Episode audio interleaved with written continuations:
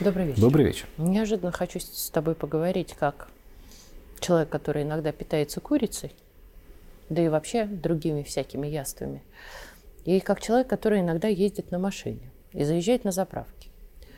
Вот не так давно, кстати говоря, неожиданно для себя поняла, что ценник что бензина, что курятины, что еще ряда продуктов, включая мясные и, кстати, овощи, резко изменились. Касаемо бензина настолько, что даже вот стало не по себе. А, и были даны распоряжения не кем-либо, а Владимировичем Путиным, президентом России, о том, чтобы снизить цены, стабилизировать ситуацию. При этом по всем направлениям, и по курице, и по бензину. А, про рубль еще сказал, что тоже нужно стабилизировать.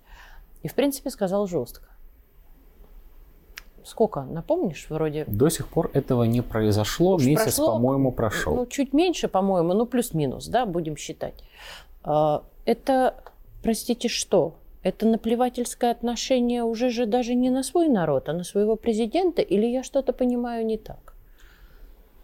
В две стороны идет мысль, когда начинаешь об этом размышлять.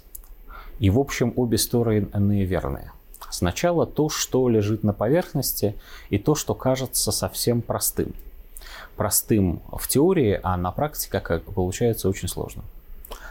А вертикаль власти, о которой у нас в России говорят, начиная как минимум с 2003 года, к сожалению, до сих пор выстроена не вполне. Эта самая вертикаль власти не касается некоторых очень значимых моментов жизни в целом ряде российских регионов. Причем далеко не только там в отдаленных, далеко не только в медвежьих углах. Потому что вертикаль власти, когда дело доходит до, а, каче... до уровня жизни, до качества жизни, до стоимости жизни а, простого человека, рядового, наталкивается на такую вроде незыблемую у нас вещь, как капитализм. Иначе говоря, мы находимся в вечном противоречии между, с одной стороны, стремлением государства снизить социальное неравенство, а с другой стороны, стремлением того же самого государства обеспечить свободную конкуренцию.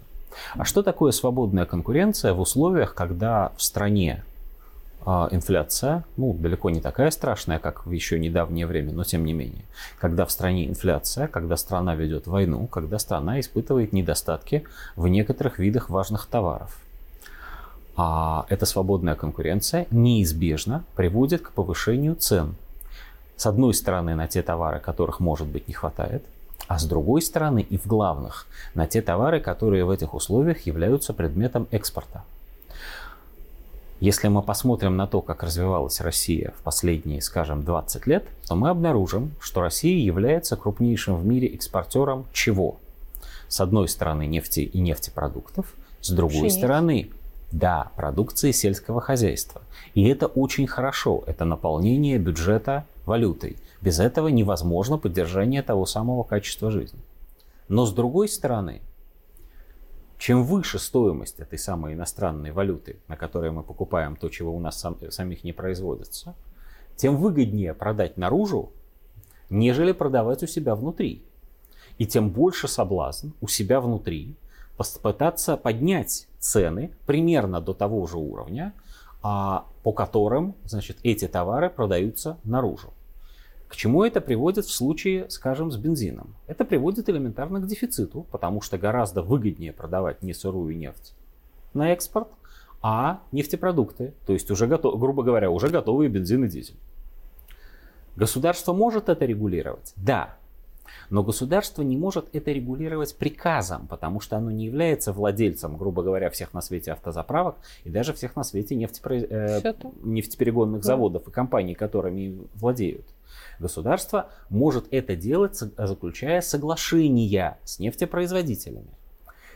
При этом контролировать цены на конкретной автозаправочной станции государству просто нечем у него нет для этого достаточного количества, ну, грубо говоря, чиновников столько нету, чтобы ездить по каждой заправке и смотреть, какая там Все цена так. на табло. Это одна сторона вопроса.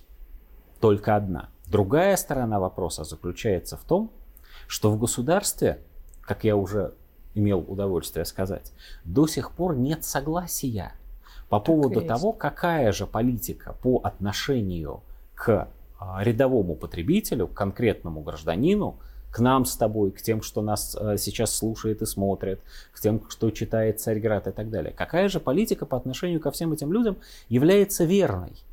Верно ли, установив относительно твердые цены, лишить людей части товаров, потому что они будут вымыты с рынка в условиях твердых цен, но обеспечить необходимый минимум. Ну, если совсем грубо, это такой советский подход, советская продовольственная программа. У тебя в магазине три вида колбасы, значит, а из них два или даже все три по талонам, но зато э, по низким ценам. Или же позволить свободное ценообразование. Тогда у тебя в магазине 33 или 303 вида вышеупомянутой колбасы. Я уж на перестроечные мерки, тогда именно колбаса почему-то у нас э, оказалась мерилом вот благосостояния. Но зато цену на, этих, э, э, на эти колбасы устанавливает производитель, устанавливает рынок, устанавливает импорт каких-то ингредиентов для этих колбас, поэтому они стоят дорого. В некой идеальной ситуации – Государство умеет поддержать баланс между двумя этими подходами. Не скатиться в карточную систему и всеобщее регулирование, но и не скатиться в ситуацию, когда цены взлетели до небес и слишком много людей ничего не могут себе позволить. В нынешней ситуации я бы сказал так. Как ни странно это прозвучит, все дело в том, что с точки зрения огромного большинства государственных чиновников сегодня мы не ведем войну. Потому что если бы мы вели войну, не специальную военную операцию, а войну, то чиновник на уровне, например, губернатора конкретного региона мог бы обратиться к людям и сказать, братья и сестры, у нас война. Уровень благосостояния довоенный будет достигнут в 6 часов вечера после войны, когда мы победим. Сейчас, поскольку все для фронта и все для победы, мы должны, мы вынуждены согласиться. И дальше следует список с тем, чего, с чем мы соглашаемся. Вплоть до напоминания, что во время той большой войны, ну по карточкам же жили. И это было очень плохо, очень тяжело, но каждый понимал ради чего. А если у нас не война, то любой абсолютно человек, и ты, и я, и любой другой, имеет полное право требовать от государства обеспечивать ему тот уровень качества жизни, который государство, собственно, и обязалось обеспечивать. Обеспечивать несмотря ни на что, потому что у государства нету ни малейшего права. Можно вопрос? Да. Очень важный. Даже если, а ты знаешь, что я всегда здесь за СВО, войну и так далее, в первых рядах топлю. Но есть нюанс. А, касаемо бензина, мы страна, которая добывает нефть. Да. Мы страна, которая производит ее да. в очень большом количестве.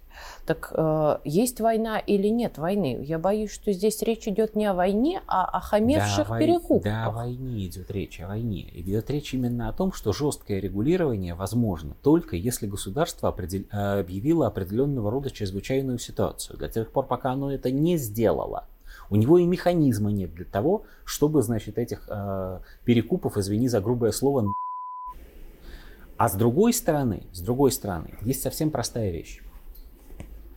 Если мы, когда мы будем той Россией, которой мы должны стать, у нас будет государственная монополия на самые крупные производства, на самые крупные отрасли, которые, собственно, обеспечивают жизнь страны. В, их, в числе этих производств, конечно, нефтедобыча и нефтепереработка, а равно газодобыча и газопереработка. Да и пшено, Хотите хлеб. Совершенно да. справедливо. А также экспорт э, да. хлеба, да. а также еще много чего. Но ни в коем случае не розничная торговля, Абсолютно. ни в коем случае там не маленькие ресторанчики, ни в коем случае не малый средний бизнес. А мы все еще, несмотря на то, что за последнее время сделаны очень серьезные, очень правильные шаги в этом направлении, и прокуратура, если мне не обманывает склероз, более 40 дел уже возбудила о деприватизации важнейших объектов, мы все еще находимся на полпути. И мы все еще произносим сами и слышим от большого начальства заклинание про то, что мы не можем пересматривать огульно итоги приватизации.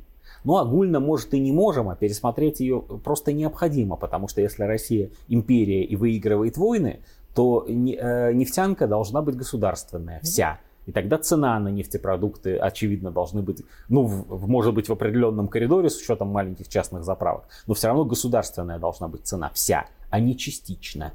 Ну вот, как-то так. Спасибо.